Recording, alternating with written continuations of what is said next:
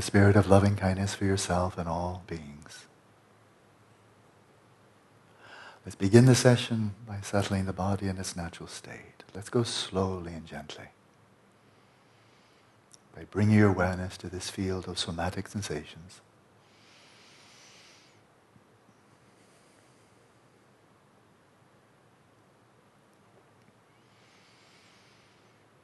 And relaxing deeply within this field, setting your body at ease in a posture of comfort and relaxation. Surrendering your muscles to gravity.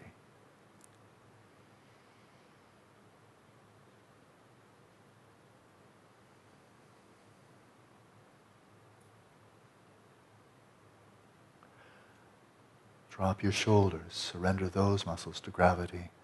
Bring your awareness to the face. Soften, loosen every muscle in the face, especially those around the eyes, the forehead. Soften the eyes themselves.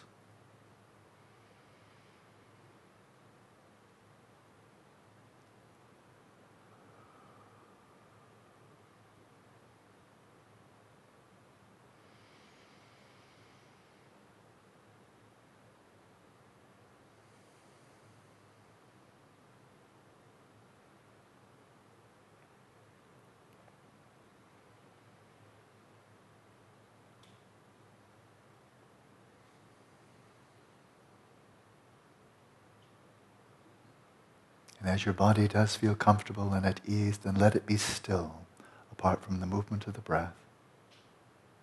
No unnecessary movement.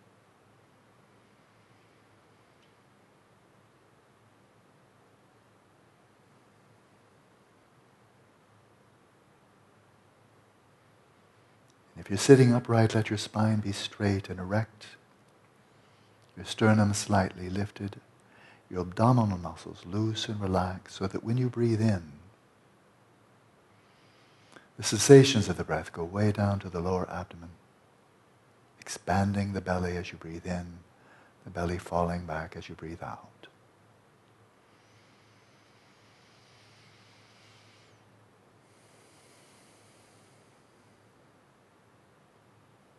In this way, settle your body in its natural state. A posture of relaxation, stillness, and vigilance, and even in the supine position, you adopt the vigilance psychologically, not spacing out or becoming complacent.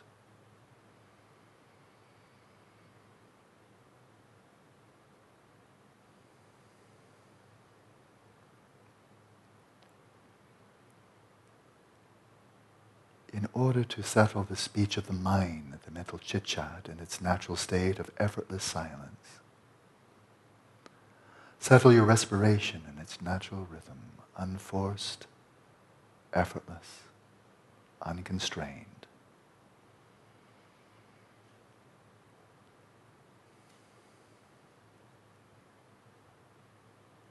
And take advantage of every out-breath as a time to relax more and more deeply in the body.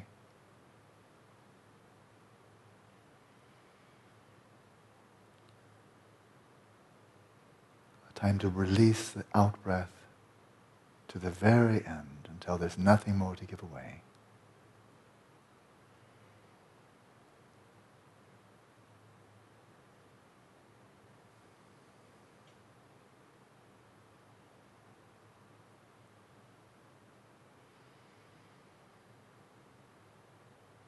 As you breathe out, release any thoughts, images, memories that may come to mind.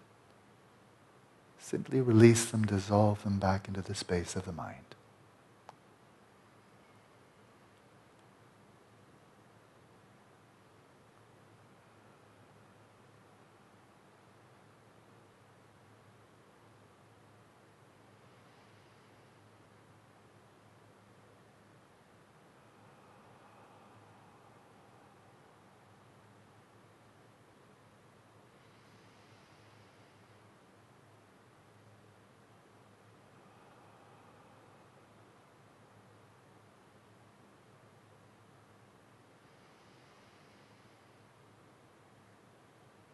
Settle your mind in its natural state by first of all settling your mind in a state of ease and comfort, releasing all your concerns, hopes and fears about the future and the past.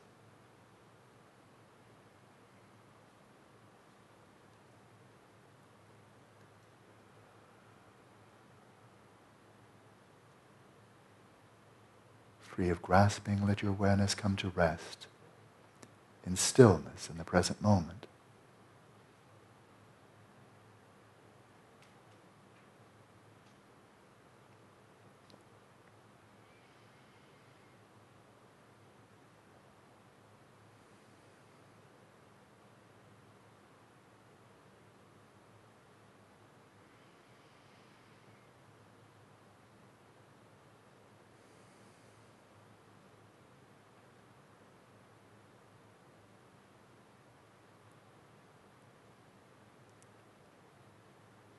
Awareness is naturally clear and luminous, so you need to do nothing about that.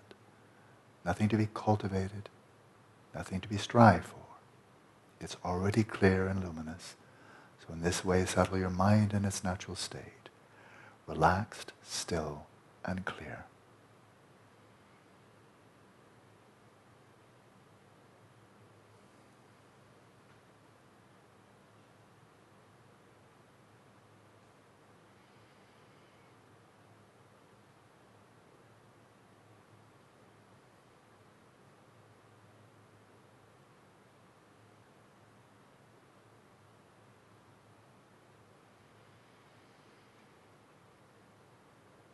Sustaining the stillness of awareness. Letting this be your anchor, your anchor in space.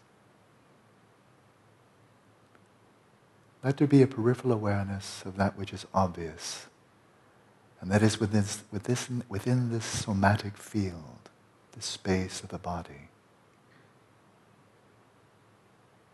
You naturally experience these fluctuations according to or corresponding to the in and out breath.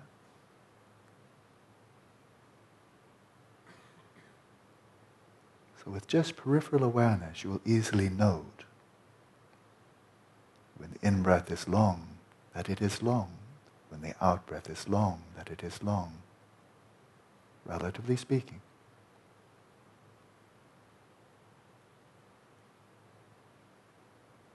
Don't go looking for it. Don't focus here or there, neither on the nostrils or the abdomen or anywhere else. That your awareness remains still, resting right where it is. Self-cognizant, self-illuminating.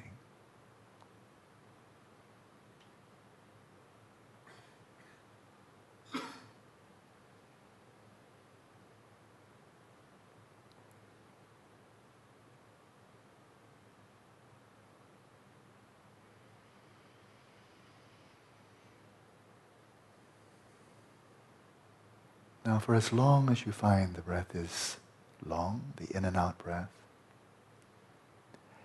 as long as you find it variable, sometimes long, sometimes there may be a, may be a pause after the out breath, maybe short and then long again, as long as you find the respiration is working itself out, balancing itself out, finding its own rhythm, long, long, sometimes short. Among the three qualities of relaxation, stability, and vividness, emphasize above all a sense of relaxation. Continue to relax fully into every out-breath, releasing all the way through to the end and simply allowing the next breath to flow in effortlessly without pulling it in. So continue to focus primarily on relaxation.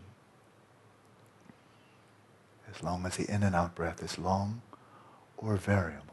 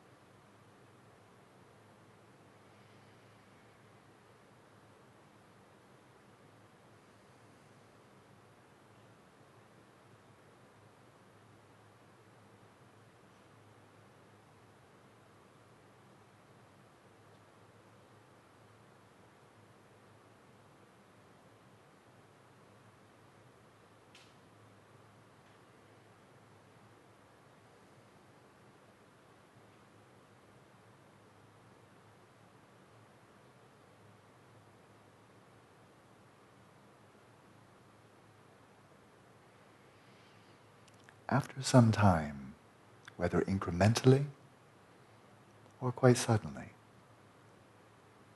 Once the turbulence, the conceptual turbul- turbulence of the mind has calmed down, and the turbulence also of the nervous system, or of the prana system within the body,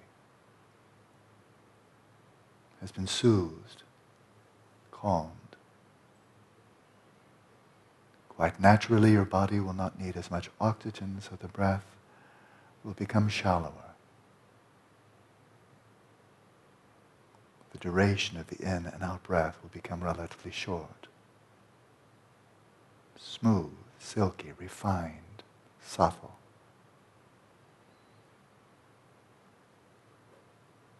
If at some point you find that you've slipped into that mode of breathing,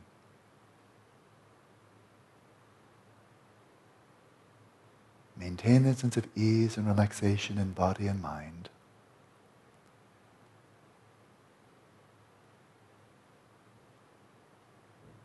Begin to emphasize more the stability, the continuity of attention.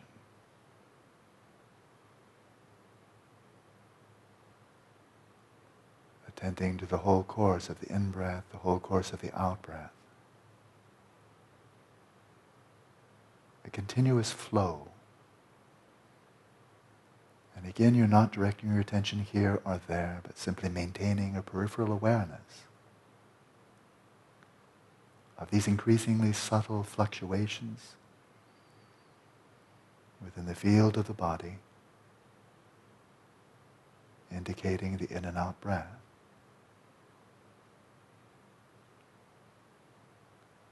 But now the emphasis combined relaxation and stability of attention.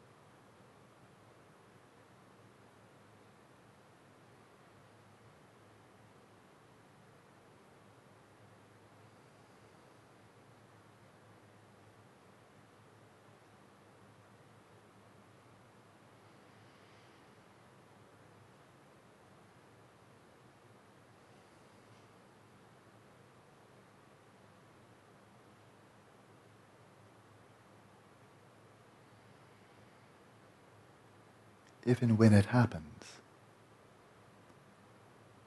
that your respiration settles into such a subtle flow, relatively short in and out breath. And it's quite continuous.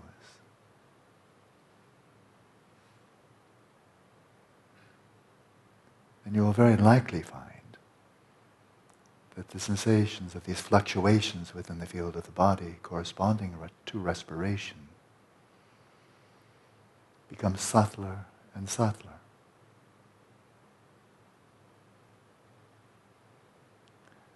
When this occurs, then you rise to the third challenge, and that is to enhance the vividness, the acuity, the clarity of your attention. So that even when these fluctuations associated with the breath become very, very subtle, you're still able to discern them. Maintain the flow of cognizance.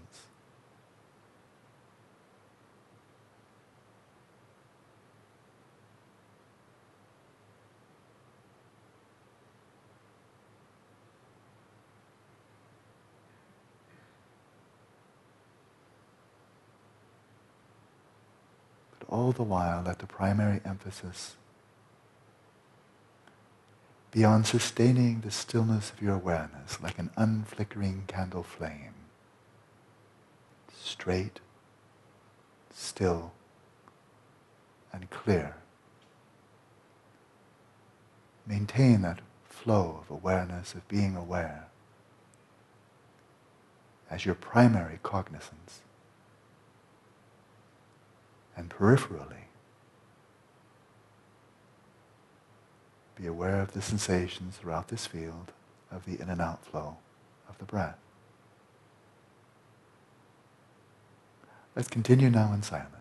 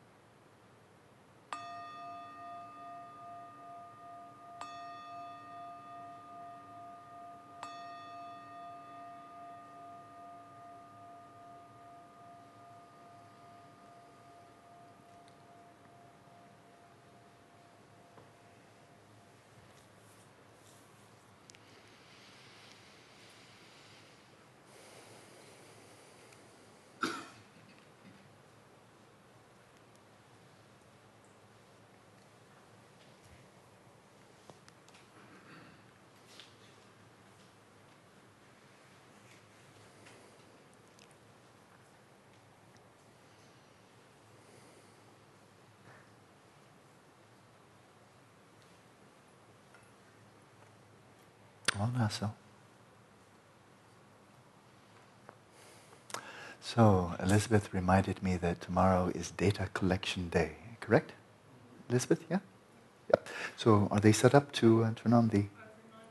Yeah, good. I did too. I, I sent an email to Kunsonia some days ago. So, for Beata and Michelle, don't worry about it. This is something that started earlier, so don't give it a second thought. Um, but for the rest of you, of course, if, if you, um, for any reason, you don't even have to tell anybody what the reason is. If you'd like not to do it anymore, don't. Um, but if you'd like to continue, uh, once again, as I said before, the motivation here is not simply curiosity, but um, might actually be helpful uh, for people to develop shamatha more effectively. You know, might be, but it will be interesting, I think. So if you'd like to participate, I'd really wel welcome that. I thank you. If you decide not to, I won't know about it, and you certainly don't need to explain yourself. All you have to do is decide, I don't want to do it anymore, and that's the end of the conversation. It's a one-way conversation from your side, okay? So I hope that's very clear. No pressure here at all. So there we are. So good, we'll have that tomorrow, and there will be one more data collection uh, a couple of weeks from now. Lasso. So, as most of you know, and Beata and Michelle, I just let you know now, we are just, uh, last yesterday I gave the oral translation for the concluding section of the first of the three transitional processes that are the uh, content for this retreat. The transitional process of living, in which the focus is on shamatha and vipassana. I think I found it an immensely rich presentation, and I finished reading it last night, um, but not quite finished the commentary. Uh, and so I just want to come back very, very briefly, just to remind you what I'm commenting on. They're quite extraordinary statements, and here it is on page one thirty-nine, uh, referring to this, this Buddha nature, primordial consciousness. That essence, having no causes or conditions, has dominion over everything, and it does everything. That's a very strong statement, right? And then the next one, perhaps, if anything, even more so. This is Samantabhadra speaking. Samantabhadra as the very personification, the embodiment of primordial consciousness. This is the first person singular, I. All phenomena are I. So if this nature of mine is known, all phenomena will be known. So that's just that. Uh, these are such extraordinary statements, and they run so, they're so profoundly alien. I mean, just kind of like, what? You know, from our twenty-first century, actually in most phases of most cultures throughout history, those would be quite um, exceptional claims, to put it mildly. At the same time, they're not anomalous within the Buddhist context. Uh, the Buddha Shakyamuni was practicing mindfulness of breathing. He practiced shamatha vipassana. Out of that came his awakening. And by the Theravada account, the Theravada interpretation of the Pali Canon, uh, there was really no placing of any limits on the scope of what he could know. You know, he would direct his attention. It would become manifest. So once again, that's quite astonishing already. That's from the Theravada interpretation of the Pali Canon. When we move to Mahayana, then it's somewhat different, even a larger interpretation of what is meant by the unboundedness of the Buddha's awareness. And the statement there throughout all of Mahayana is that the Buddha's awareness is omnipresent throughout space and time, at all times. So that's a bigger statement, not simply that he can focus here and there and have the object of attention be revealed, but a larger statement. Really, that sounds like more like the divine awareness, really. If God, if there's a God, it would sound like the kind of awareness or wisdom that a God would have.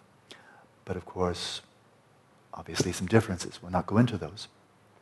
But now we're going right to that Dharmakaya, right to that Dharmakaya, that Buddha nature, and these extraordinary statements that by the practice that we've been doing here, I mean just awareness of awareness, and then going to the Vipassana, the Vipassana on the nature of mind, Vipassana on the nature of awareness itself, to determine through direct investigation, does your mind, does awareness itself, does it have its own inherent nature? Does it exist by its own intrinsic identity? Or is it too as empty as anything else, as a table, a chair, a galaxy, or an atom? And so what is the mode of existence of the mind and of awareness? And then when all is said and done, and there's nothing more to say and nothing more to do, then you simply rest in awareness, and you cut through to primordial consciousness. And then he's saying, if you do that, then this opens the door, this unveils, illuminates reality. So it is a means then, such practices that we've been doing for the last couple of weeks, three weeks, is a means not only to fathoming the nature of your mind, your own identity, what it is to be an observer, what it is to be an agent, nature of consciousness, nature of primordial consciousness, substrate consciousness, substrate, not only that, I mean, that would be enough, frankly, I'd be very content, but it's saying now all phenomena become evident. That's an absolutely extraordinary claim. Right?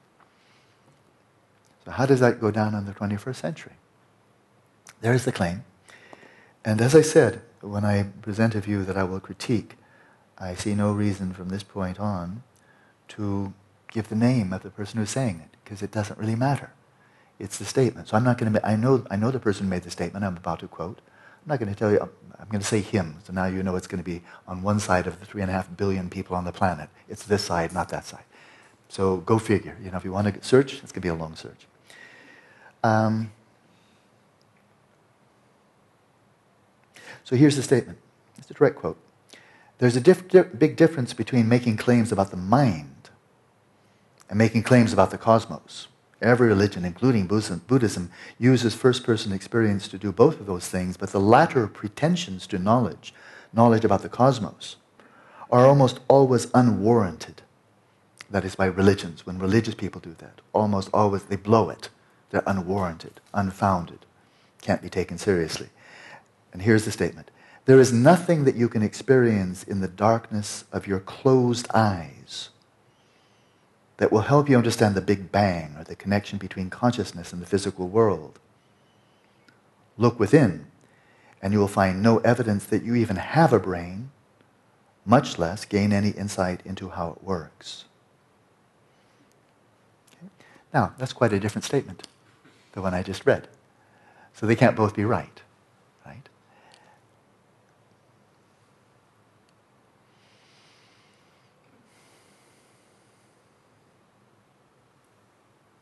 But it is true that religions, especially as we understand the term, because the very we, we really need to be do need to be aware, for us Eurocentric people, that the very category of religion is a Western construct.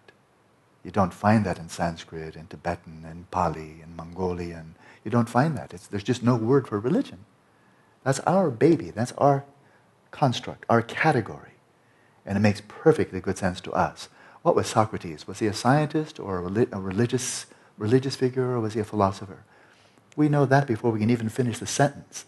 What about Jesus and Moses? Were they scientists? Were they philosophers? What about Newton? Was he, uh, you know, well, actually he wrote a lot of theology, you know. But nevertheless, what he's famous for, of course, is many people regard him as the greatest scientist of all time. And so these are categories we feel very comfortable with. A bit of a problem, though, is they don't fit very well outside of our own culture. And many people write about that are not aware of that. But it is certainly true within the categories of religion that many claims about the physical universe made by religious people, uh, whether in, in one scripture or another, turn out upon careful investigation through scientific inquiry to be hard to validate, put it that way. Um, but if that statement, the ones I just read, are true, if that's true not only of some other religion, but if that's true of Buddhism, which many people regard as a religion, then then this book is false. It's very sweet, it's very nice, but it's false. You know. So, can we, is this is there any way that this can be true? If what I just read there is true, in other words, does knowing the mind, fathoming the nature of the mind, does that have any implications for understanding the nature of physical reality?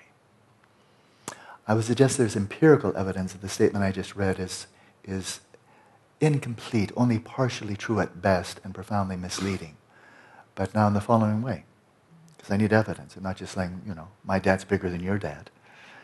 Uh, my, but my dad is bigger than your dad. The Buddha was really quite large. I understand, you know. But in any case, you know, jesting aside, when Herbert Benson did his film documentary, this research medical doctor at Harvard did his documentary on these extraordinarily accomplished uh, tummo practitioners, they were doing things with the body that really were medically impossible. They had no explanation for it at all. Right? And they're doing that purely by knowing the mind, by engaging in visualizations and, and pranic practices. It's tummo. It's tummo. And I've been trained in that. I'm, I'm not an expert by any means, but I know the kind of practices they were doing, and it's very much about the nature of the mind, right? And so they must know something about the body to be able to bring about these effects that no scientist can do. Scientists have no idea how to generate that much heat in the body or how anybody else can do it either. So I guess that would imply that going deeply into the nature of the mind and engaging in really overwhelmingly mental exercises, with some breathing to be sure, but if your mind isn't there, then you're just doing huffing, puffing. You know, you will never get it just by doing a breathing exercise. That that must give some, rise to some insight into the body that is actually invisible to neuroscientists, because they have no idea how to, well, how to explain it, let alone how to do it. And then, as we all know, over the last couple of weeks, we've had one adept after another, Geshe Zöpa, and the, uh, the consort, the wife of Dzogchen Rinpoche, and the Geshe Chöden, going to this clear light of death. Well, once again, it does happen. It's just, it's just evidence.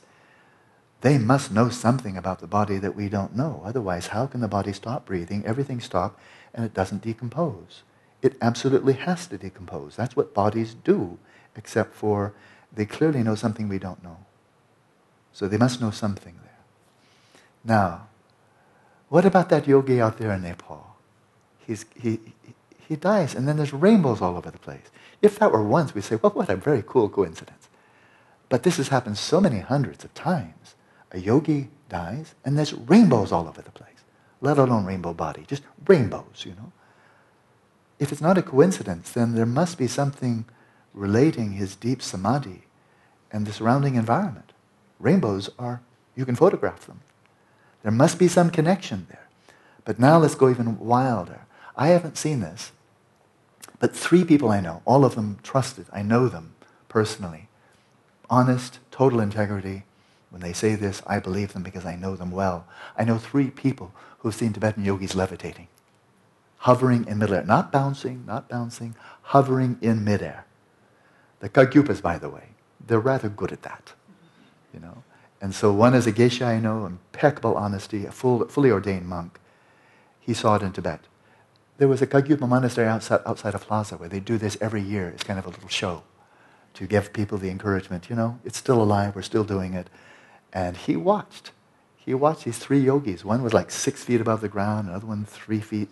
The other one kind of, oh, kind of hovering, kind of bumping a little bit, like, okay, there's, there's Papa Bear, there's Mama Bear, and the baby bears are having a little bit of a hard time. At least it's a good effort, A for effort, you know, or E for effort, I don't know.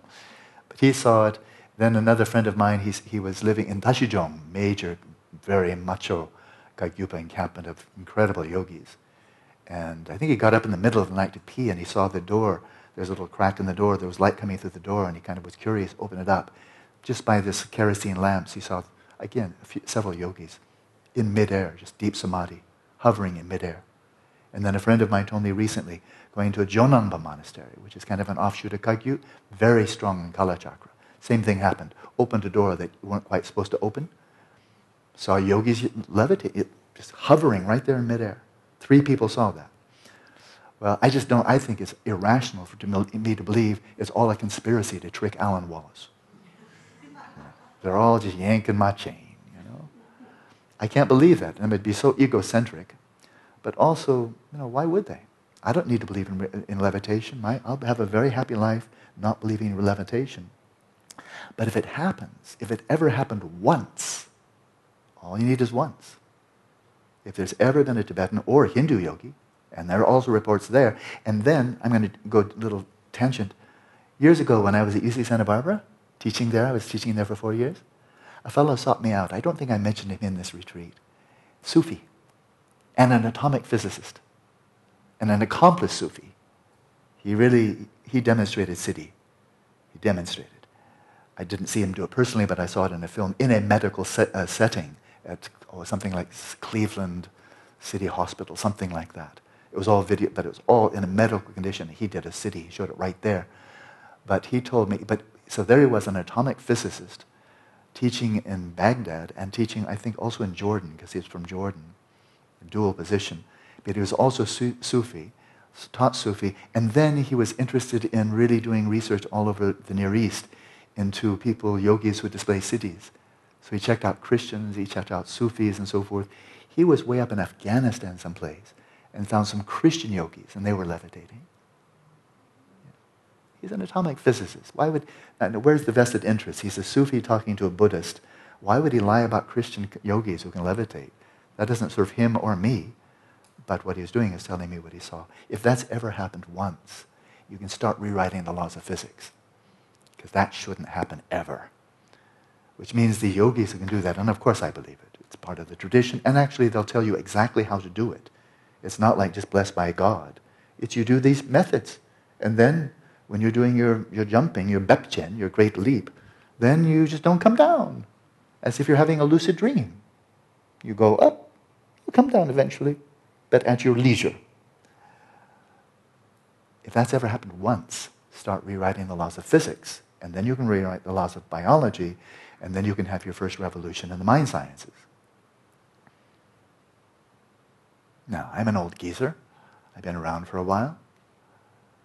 I've had an interesting array, not, not anything spectacular seeing levitation, but three things that I saw. They violate the laws of physics. The first one was a Sikh when I was living in Dharamsala, early seventies. The Sikh materialized fine ash out of thin air. Physical, I touched it, I saw it. it and he, out of nowhere, he was reciting a mantra in samadhi, and he manifested it. I saw it. He must know something about the physical world that the physicists don't know, because they can't do that. So he must know something, but he, he was a Sikh. He wasn't a physicist Sikh. He was an interesting old codger. He also displayed clairvoyance. To me, I knew it. And then years later, for a nice variety, Qigong master, Chinese, didn't speak English. But he demonstrated something for which there's no... I checked. I've checked with a number of scientists. No scientific explanation. He would direct his qi with his, with his hands in ways that defy any scientific explanation whatsoever. And I experienced it on my own body. There was no natu- so-called natural... Of course, there was a natural explanation. A natural explanation within, within the understanding of Qigong and the type of Qigong healing that he was doing. He was rather well known for it. Uh, he must have known something about the physical body, because he was doing things that no biologist can do. Right? And then more recently, a Tibetan yogi who spent, what was it, nine years in med- solitary meditation in the caves up above Sam- Samye, Samye Chingpu, where the one hundred eight caves where Padmasambhava's disciples were. And this yogi, I got to know him. In fact, uh, I'm inviting him to Santa Barbara. Uh, so we hope to have him here, have him in Santa Barbara within a matter of months. Uh, he spent nine, nine years in solitary retreat. Out of that, he had a vision of Padmasambhava. Padmasambhava gave him a siddhi. In the siddhi, he puts a, a little black stone into his mouth. He goes into samadhi, takes the st- black stone out, and then he uses that black stone as a wrathful form of healing. And when you put the black stone on your body, it burns your body as if it's a red-hot iron. One, two, three, four, five. When this is, oh, now, what's that? fifteen months old. But it was like, I experienced this five times. And it was like being branded with a red-hot iron. Intensely painful. The, the skin melted. There was uh, smoke coming up from the skin. He did this to about thirty people. Uh, it was a whole, a whole series of healing sessions. But when it would cool off, after he'd done this, like a couple, I think he did it, he did maybe three times on me, then it was cooling off, he put it back into his mouth to charge it again. I saw it. I have it on video. Because there were two lamas there, one lama video, uh, videotaping this lama doing this to me, so I have a record. He'd put it back into his mouth, recharge it. But he'd show his tongue, one of the healthiest tongues I've ever seen in my life. That was, if, if a tongue could be happy, this was a really happy tongue. It was pink and rosy. He would just take a hanky out, though, because when he put the stone in, there would be melted skin on the stone, and so he would... he would use a hanky to get the dead skin off his tongue. And then go to work again. Uh, they estimate that the temperature of the stone was something like between one and two thousand degrees. I think he knows something about the nature of heat. And he knows it only by samadhi, only by his meditations. In fact, I'll tell you what he saw just before he received the Siddhi. He was having a dream. He was very careful about his words. He didn't, he didn't say, I saw Padmasambhava. He simply said, in my dream, I experienced an appearance of Padmasambhava. He's very radically empirical there. And Padmasambhava came over to him in the dream, took him by the hair. He doesn't have much. He's a monk, but you know, got him a little bit. Picked him up and put him in a big cauldron of fire. He just dunked him in the fire. And there the yogi told me that his, he told everybody, this is a very public statement, that his body was incinerated to fine ash. He was just burnt to a crisp. And then Padmasambhava came and reformed him and pulled him out of the cauldron and said, your samadhi is very stable. And then when he came, when he woke up, he was back in his cave above Samye, there was this obsidian-like shiny black stone that had suddenly, suddenly appeared in his cave. And that's the, cave, that's the stone he uses to heal people. And he heals people by the thousands. He's not well known in the West. He's only been to Canada twice, the last time a year ago last May, and that's when I met him. Uh, when he goes to Beijing or Shanghai, they line up, two thousand people will line up to receive either the wrathful or the gentle healing. I've received both. The gentle is quite nice. The wrathful is very memorable. So it seems that knowing the nature of the mind, knowing how to draw forth the power of the mind by the empirical evidence. I've not cited any source here, any Buddha, any big, big shot. What I've seen, what other people have seen. That person is wrong. Now, does this mean that, you know, every statement made by some religious person about the cosmos is right? It's silly. Of course not.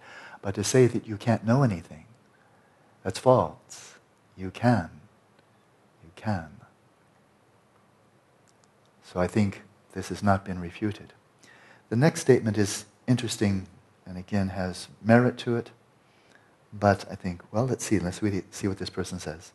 Buddhists make claims about invisible entities, spiritual energies, other planes of existence, and so forth. However, claims of this kind are generally suspect because they are based on experiences that are open to rival interpretations. Invisible entities, like Padmasambhava appearing in a dream. Invisible entities, or like, what did he call it, spiritual energies, like qi. Yeah, spiritual energies, vital energies, prana, qi.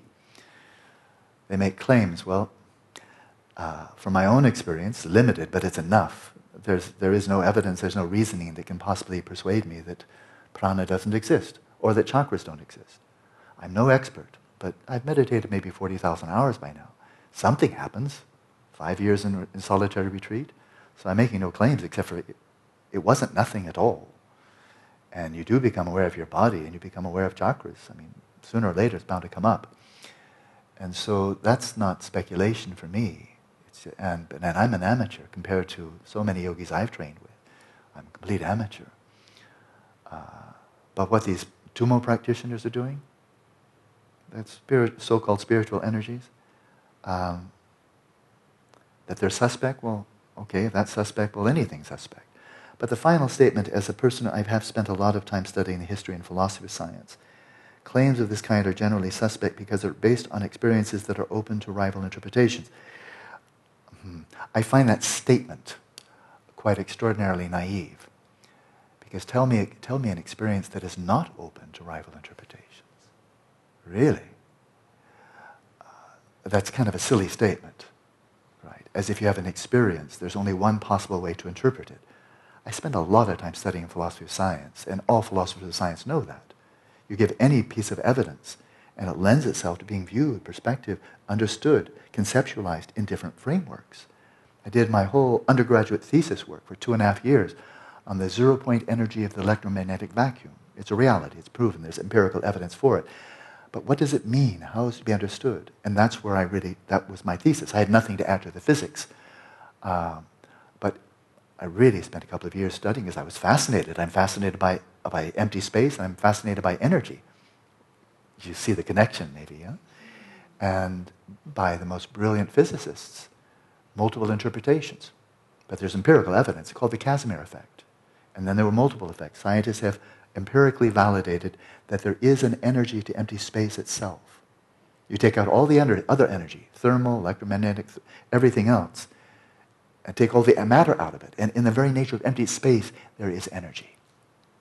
And in quantum field theory, it said, and I've mentioned this before, that all configurations of mass energy are in fact emergences from, configurations of the energy of an empty space.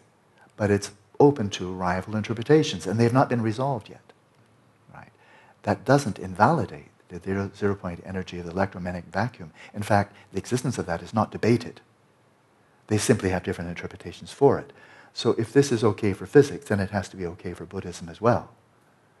But when it comes to planes of existence like form realm, formless realm, four dhyanas within the form realm, form samapatis within the form realm, there's no debate there. I mean, I think it would be tri- if there's any debate at all, it's trivial. It's really microscopic. From the Pali Canon, the Theravada, the Mahayana, the Tibet, when describing these different planes of existence, there's no debate at all. And moreover, they, the Buddha himself said that yogis prior to him, including his two samadhi teachers, knew this very, very well. It's not a matter of debate. So that's not true. That was actually very, very misleading. But let's see how misleading it is. So we're finished with that. And so now I'd like to go to, ah, yeah, the first one, that if you fathom the nature of the mind, all you learn about is the mind, but you won't even learn about the brain, which is right there, so closely related, or the body, or anything else. And that is, it's an inside job, as if your mind is hermetically sealed. Now, of course, nobody says that from looking from the mind at, from the outside. And that is, if somebody studied Patrice's brain, her brain isn't the mind. Her brain isn't thoughts and images and so forth. I mean, right? Uh, and yet, nevertheless, can studying Patrice's brain, might that be an indirect avenue for learning about her mind? Sure. And how about interviewing Patrice? Well, her words are not the mind either, but if you interview her, might we learn something about Patrice's mind that way? Well, sure. How about studying her facial expressions and body language and so forth? Might we learn something about her mind that way? Sure. That's uncontested, right? So it frankly doesn't really make any sense in a way, that you can learn about the mind by looking at it from outside. By, by, by learning about the mind, you learn nothing about the outside. There's an asymmetry. And that kind of asymmetry has basically fallen apart every time it's cropped up in the history of science. There's a symmetry. Symmetry. It goes both ways.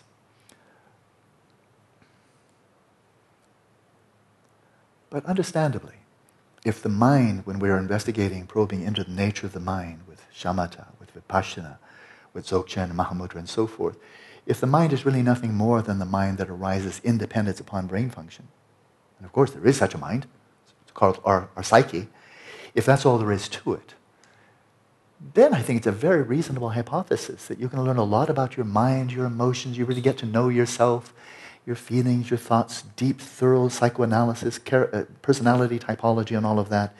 You could learn a lot through introspection about your mind, woman's mind, man's mind, and so forth, and not learn anything about anything outside. I think that's quite feasible.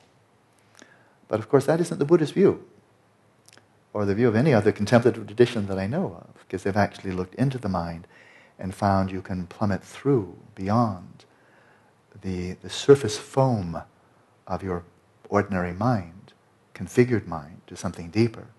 The Hindus discovered that centuries and centuries ago, so have the Christians, so have the Sufis, so have the Taoists. It's common knowledge among contemplative traditions.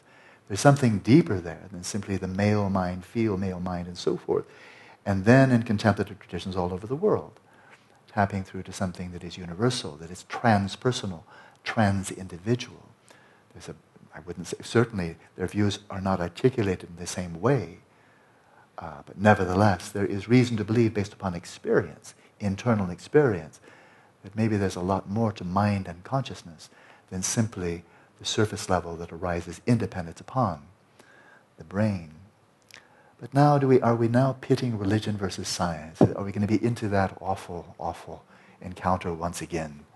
You know, the ooey gooey people, the people who have all the love and all the, la, la, you know, the religion. And then the hard-nosed people, give me the facts, give me the evidence, give me the reasoning, come on, cough it up. You know, we're back into that, left brain, right brain, intuition versus reason, and so forth. Or are there, you know, first-rate scientists that have probed so deeply into the nature of matter that they ask very deep questions about the nature of the universe pertaining to the mind that has fathomed the nature of matter?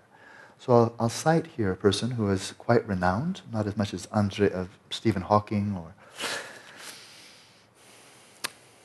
John Wheeler, let's say, but he's a Stanford cosmologist. His name is Andrei Linde. He's a Russian-American. Russian-American. He's very eminent, very distinguished, full professor and Dow chair in cosmology at Stanford University. Never met him. I was there, but I never met him. I wasn't studying physics. But he writes as a person who has done seminal work in the inflationary phase of the evolution of the cosmos, of the universe. He writes this, and I quote him directly. The standard assumption is that consciousness, just like space-time before, before the invention of general relativity, plays a secondary, subservient role, being just a function of matter and a tool for the description of the truly existing material world. Isn't it lovely? These are his words. He, uh, he has, I've never met him, but I know people who do know him. He's not a Buddhist. He's not trained in Buddhism. He's a, a physicist. But his choice of words is quite extraordinary. So that's the standard assumption. Consciousness is just derivative. It's an epiphenomenon. It arises from configurations of matter. Just a function of matter. A tool for the description of the truly existing material world, his words. But then he adds, but let us remember that our knowledge of the world begins not with matter, but with perceptions, which of course is consciousness. We are substituting the reality of our feelings by successfully work by by the by by the successfully working theory of an independently existing material world. And the theory is so successful that we almost never think about its possible limitations. So it's reminiscent of Anton Seininger, saying, yes, there are these invariants. That is, multiple people make observations, they find commonalities, and then when we have two people, oh, Marta, you know, my impression about Gachi is this. What do you think is what? My impression is this. Here's my, what do you think? And then she's, oh, yeah, I found that too. Now we found an independent reality. You know, that's the what we do all the time. It's called third, third person perspective. Right? She's the first one, she's the first person, let's say. And I'm number two, number three. Oh, you agree? Me too. Yeah. You saw that was did she feel really kind of grumpy that day? Yeah, that was my impression too. We now know that Gachi was inherently existently grumpy because Marta and I have a shared perception. Except for no, we don't. That just means we have a shared perception. It's an invariant between two people. Now, we might ask Gachi. She might have an inside track on that one. But even if you have a whole bunch of people, an invariant, what you can say is, okay, now this is invar- this in- invariant, which simply means commonality, the same, from multiple perspectives, which means that may be very useful. But does the mere fact that is something is, is an invariant from intersubjective perspectives, does that necessarily imply that it exists independently of all perspectives? Or is it simply what it is, invariant across multiple cognitive frames of reference, right? So, he's challenging this, this very eminent cosmologist. This, he simply calls this a, a successfully working theory of an independently existent material world, but maybe that's all it is. It's a very useful theory. But now here's a quote from my book, um, Mind in the Balance, and I'm picking up right with him. Linde then hypothesizes that consciousness, like space-time, might have its own characteristics independent of matter, and that neglecting this will lead to a description of the universe that is fundamentally incomplete and misleading. Is it possible, he asks, and this is quotation, is it possible to introduce a space of elements of consciousness and investigate a possibility that consciousness may exist by itself, even in the absence of matter, just like gravitational waves, excitations of space, may exist in the absence of protons and electrons. Excitations of space, that's my baby. That's the zero-point energy of the electromagnetic vacuum. It's an excitation of not of nothing. If you have just a volume with nothing whatsoever, it doesn't get excited. Right? An absolute vacuum just sits there with nothing. No, he's speaking from contemporary physics. Excitations of the va- excitations of space, excitations, perturbations, fluctuations of the energy of empty space. They can also be called quantum fluctuations. Not quite the same, but certainly related. So may they exist. So he hypothesizes, Andrei Linde hypothesizes that with the further development of science, the study of the universe and the study of consciousness will be found to be inseparably linked, and that ultimate progress in the one will be impossible without progress in the other. Isn't that totally cool? And this, just by the way, I, uh, it's in the notes. They'll be downloaded very soon. Um, this is not, as you can imagine, this guy is not writing in a New Age journal. You know, it's Inflation, Quantum Cosmology, and the Anthropic Principle in Science and Ultimate Reality, Quantum Theory, Cosmology, Complexity, honoring John Wheeler's ninetieth birthday. And its public, public publisher is Cambridge University Press. Last I checked, pretty reputable, right? I have to say that thrills me. Wow. But who's going to give him a hand, right? Because neuroscience is really rooted in nineteenth century mechanistic materialism. Neuroscientists don't study quantum cosmology. They don't study quantum physics, they don't study relativity, they don't study excitations of empty space. They're studying neurons, they're studying electromagnetic fields, chem- chemical interactions, electrical discharges in the brain. It's all very good. You could have studied all of that in the nineteenth century. So I think if they're looking for insight into consciousness, for the time being, everything changes. They're not going to get any help from the neuroscientist or psychologists interviewing or studying the facial expressions of ordinary people. That's not going to give much of a handle either. So bring in the, bring in the cavalry.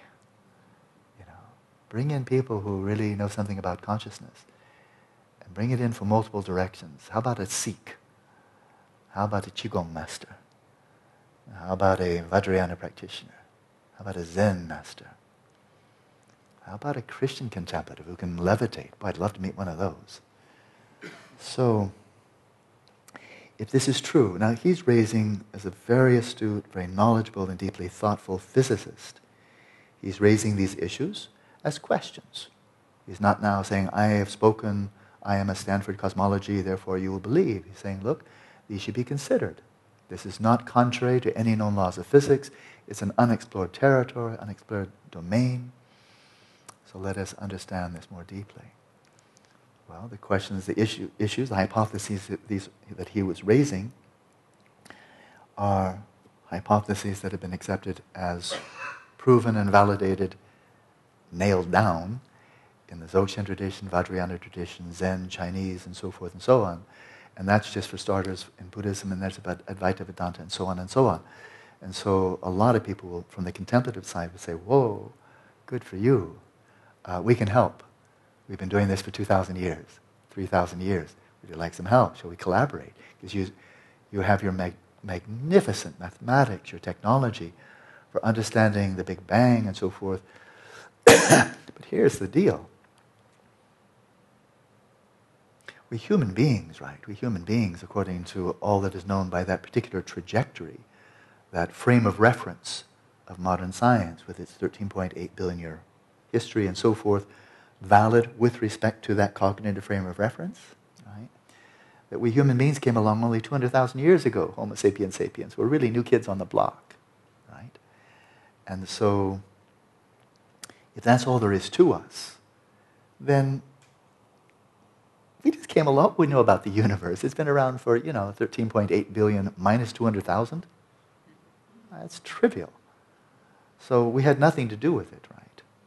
Fathoming the nature of a human mind that's only been around for two hundred thousand years can tell you about the nature of your mind, but why would you think anything else?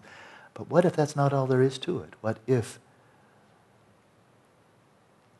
What if your mind is just a temper like a wave on an ocean that lasts for ten, twenty, thirty, forty, eighty, one hundred years, and then the wave subsides right back into the stream, rather than ocean, let's just say a stream. And the stream carries on, and the stream, the stream carrying all your imprints, all your memories from all your past lives. As a human being, that's all different types of species, on this planet, other planets, this galaxy, other galaxies. That one continuum of your own substrate consciousness, that subtle continuum of mental consciousness, where all those memories are stored. What if you could tap into that? Into that fathomless repository of your own unique trajectory, own experiences, just that one line, not anybody else's line. What if you could tap into that and tap into memories? The Buddha spoke of Hindus, Hindu yogis before him. Who could remember, what was it? I can't even remember. It was staggering, like cosmic cycles they could remember by the power of samadhi alone. Not vipassana, not Dzogchen, not Mahamudra. Power of samadhi alone. Said, oh, these swamis, they could remember that far. But a pratyeka Buddha, oh, further. You know? But they're talking about cosmic cycles here. They're tapping into memories prior to the Big Bang. Because Buddhist cosmology goes much further than a mere thirteen point eight billion years. When we speak of countless eons, thirteen point eight billion years is a hiccup. So what if? What if you can actually tap into memories that go back millions or even billions of years? Well, each time it's not a memory inside a cocoon, it's a memory of an environment, right? It always is. Even in the formless realm, it's an, um, an awareness of a formless environment. That would be quite a massive data storage to tap into, because that, that could potentially tap into your memories of experiencing all kinds of environments in the desire realm, the form realm, the formless realm, as devas, as animals, pretas, and so forth. So that could tell you an awful lot about the physical universe as you would experience in past lives. And that's kind of a very, very large database. That's just for starters. But what if, what we've just finished here, Dzogchen, there's another dimension, as if that wasn't enough. As if it wasn't enough to experience bliss, luminosity, non-conceptuality, go into the first, second, third, fourth jhana. I mean, a lot of people would say, that's, that's quite nice, thank you, I'm quite content. But what if there's something beyond that? And that is this, of course, Rig Rigpa, primordial consciousness, pristine awareness, which is right there in the foundation, that from which all multiverses arises.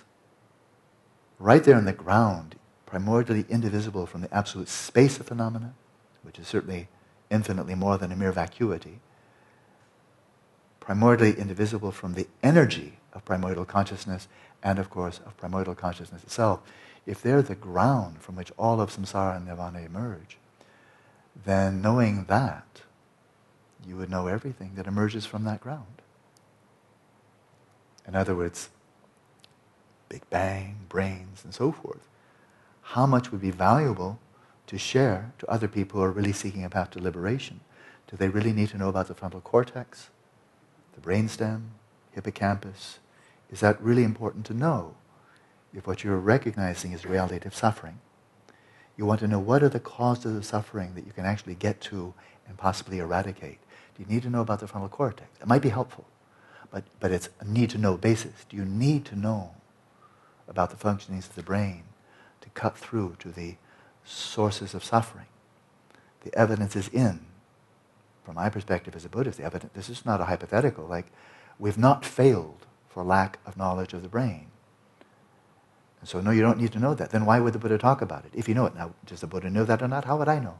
I'm just an ordinary dope. No, not a dope, but a sentient being. But clearly that's not necessary knowledge to know about the Big Bang or about the frontal cortex. Not necessary. What is necessary is to know the nature of delusion, craving, and hostility. What is necessary is to know about ethics, samadhi, and wisdom. That's necessary. And if by the by you pick up something about the brain, why not? If it can help, sure. So, that would be a response to that. But again, what would be most interesting would be to put it to test. Now, final, maybe final quote, we're running out of time, but this whole notion, and it's very common.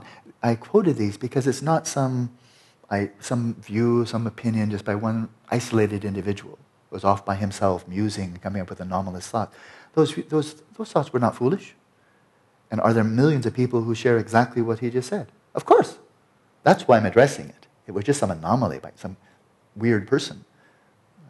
I wouldn't mention it. But no, that was in a major, major publication. It's been read by millions of people, and I'm sure millions of people agree with him. All right? But fundamentally here, I've heard this so many times as a religious studies scholar, you know, religions disagree. The Christians say this, the Jews say that, the Taoists say this, the Mahayana Buddhists say this, the Theravadins say this. They don't agree, so obviously they don't know what they're talking about. And yogis, you know, the, the Qigong masters, they talk about all these nodes of the qi, whereas the Hindus, they've got their, ch their chakra system. But the Vajrayana Buddhists, they have a somewhat different chakra system. Clearly they disagree, so what do they know about after all? So since, you know, these religion, religious people of the world, since they don't agree on anything, really clearly everything they say is suspect. Can't trust any of that.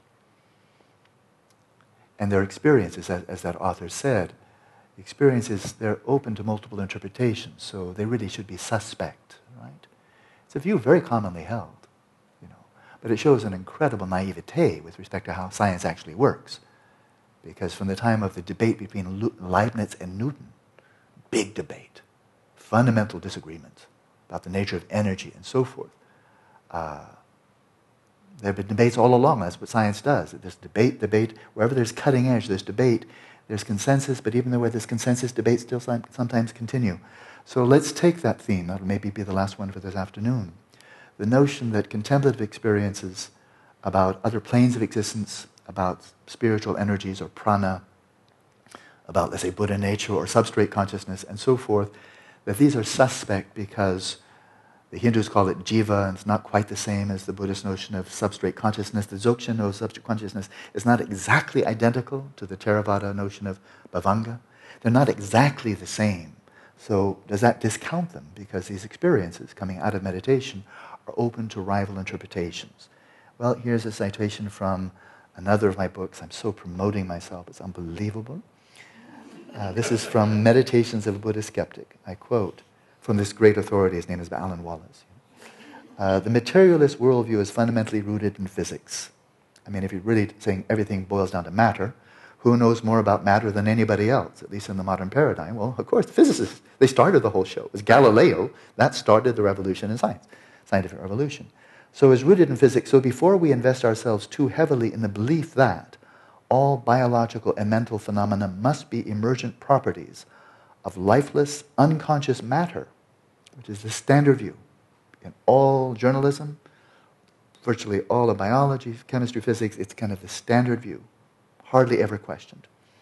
But of course there is no scientific theory of the origins of life or of the origins of consciousness. A lot of ideas, no scientific theory, none of them can be tested. So before doing that, it would be worthwhile to assess where cutting-edge physics stands today.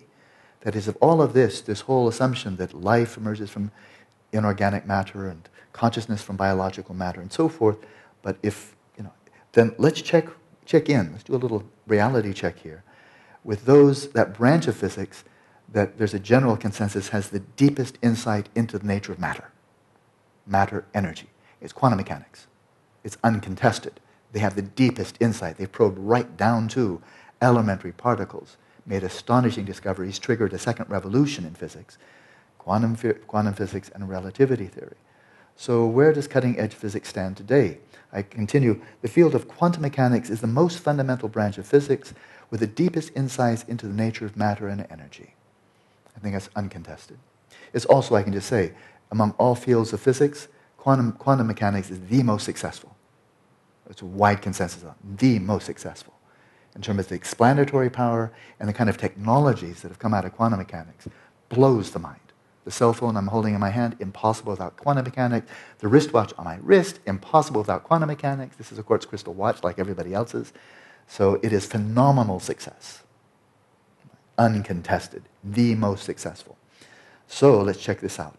In his recent book entitled Quantum, science writer Manjit Kumar cites a poll about the interpretation of quantum mechanics taken among physicists at a conference in nineteen ninety-nine. Of the ninety respondents, only four said they accepted the standard interpretation sought in er, taught in every undergraduate physics course in the world. Only four. And that's the standard one. That's what you get in the physics textbook, right, when you're learning quantum mechanics. Only four out of what? ninety? ninety.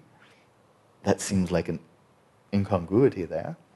Taught in every physics course in the world, thirty out of ninety accepted the many worlds interpretation formulated by Princeton theoretician Hugh Everett, uh, and there's no empirical evidence for that at all. It's an interesting theory, but there's no empirical evidence at all, and there's consensus on that. Nobody thinks there's any evidence for it. I won't explain it, but on that point there's consensus. They all know there is no evidence supporting the multiple worlds, but thirty out of ninety believe that. That's interesting. And only four believe the standard one, while fifty replied, none of the above or undecided. In other words, what does it mean about the nature of reality? The real implications of quantum physics seems to be hidden in a cloud of uncertainty. One more quote, and it'll be dinner time. It's dinner time, but this will be a short quote. Another quote from the same book, this best-selling book uh, called... I never persuade anybody when I say that. I get it. Okay. But best-selling in my family. To investigate recent advances in physics and where it is headed, we may look to a conference held at Caltech at the beginning of two thousand ten, so very recent. Caltech, everybody knows, right? M I T on the East Coast, Caltech on the West, called the Physics of the Universe Summit. They were not modest. Physics, it should be said in Physics of the Universe Summit. You know, it's cool, I like that. I mean, why not? Which was designed to set the research agenda for the rest of the twenty-first century. Well, that is really bold. This was intended to provide a setting in which physicists from around the world were to avoid groupthink, quotation, and to be daring, quotation, to be daring even at the expense of being wrong. According to the instructions, anybody who comes to this, these are the instructions.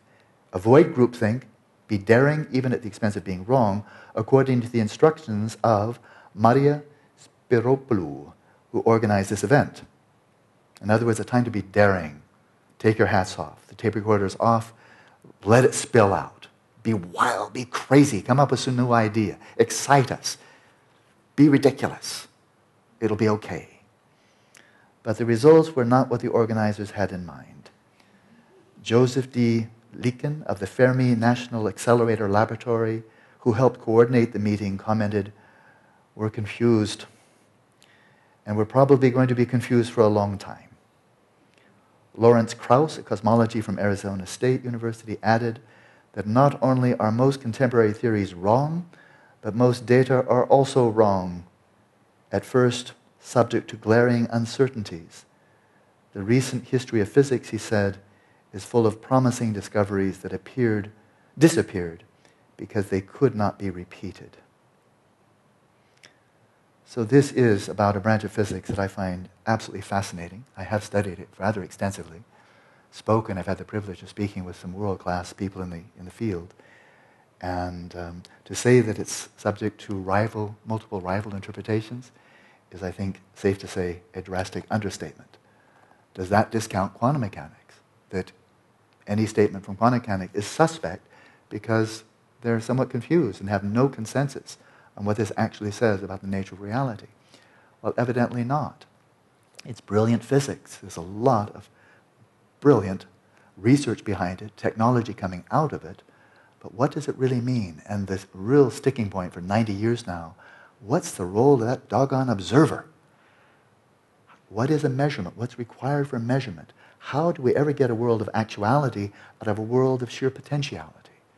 A world that is in a superposition state, which means it's not yet crystallized into this and that. But then a measurement takes place, and now you have a world where there are real things there that has causal efficacy. How does that occur?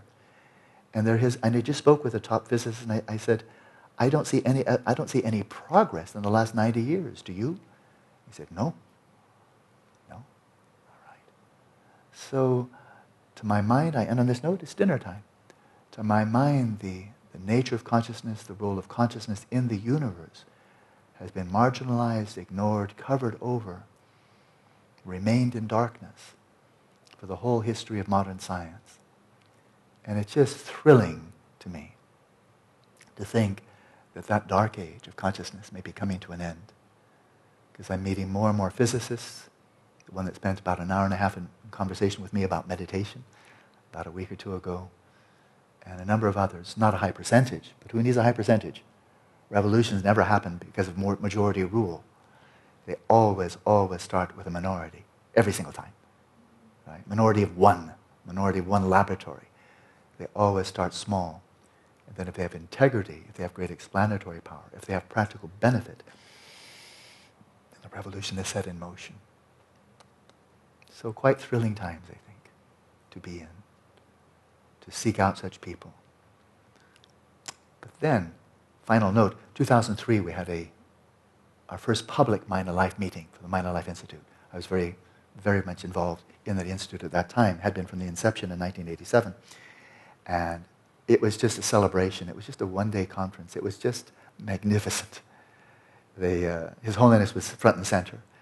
And they sold the tickets. It was in uh, the major auditorium. I can't remember it right now, but the big auditorium, a big auditorium at, Cal- at M I T.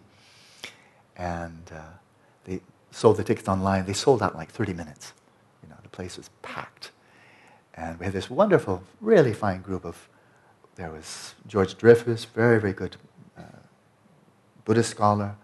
Machu Ricard was there. Amaro Bhikkhu, excellent Theravada monk, was there. Some others, I spoke there. Then on the scientific side, just crème de la crème, you know, so marvelous. And then His Holiness was right in the center.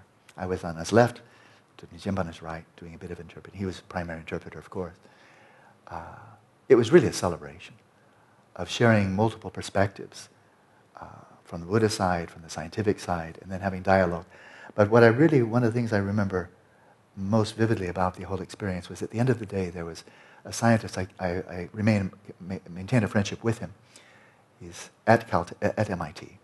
He's one of the leading experts on genetics. He has his own laboratory, the Whitehead Institute at M I T. Lovely man, really. I mean, he's just like, he's kind of like my ideal of what a scientist should be. He's brilliant, he's warm-hearted, he's open, excellent research. But he's so open, and he listened to all these Buddhists. I was talking about shamatha, and George Dreyfus talked about mental factors. Machu, Machu Ricard spoke about state regeneration. Uh, you know, and Bhikkhu Amaro spoke, of course, about Satipatthana.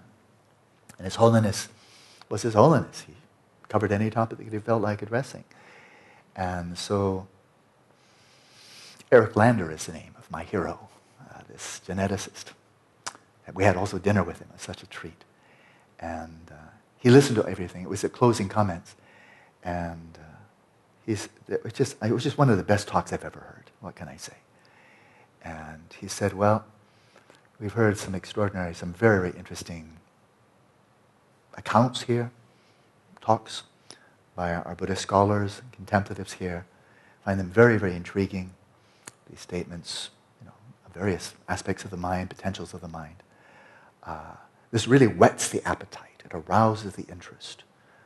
But now, of course, on this side, it really, really, really was. The Dalai Lama was in the center, all the Buddhists on one side, all the scientists on the other side. You know? And he said, but, you know, for us scientists, we're always looking for evidence. We're looking for empirical evidence. And so, can you, remember the movie, Show Us the Money? Can you, not the money, but can you show us, can you, can you bring us yogis who are accomplished in state regeneration, who have achieved shamatha, who have profound insight, who have actually experienced, and so they can actually speak directly from their own experience. And maybe they can display, whether you didn't say, but levitation, tummo, rainbows, rainbow body would be nice, tuktam, don't die too soon. You know, can you show us? Because that's what we scientists do. We look for evidence. And talk is really good. He didn't say talk is cheap. It wasn't cheap. These were all very, very accomplished meditators and, and, and, and scholars.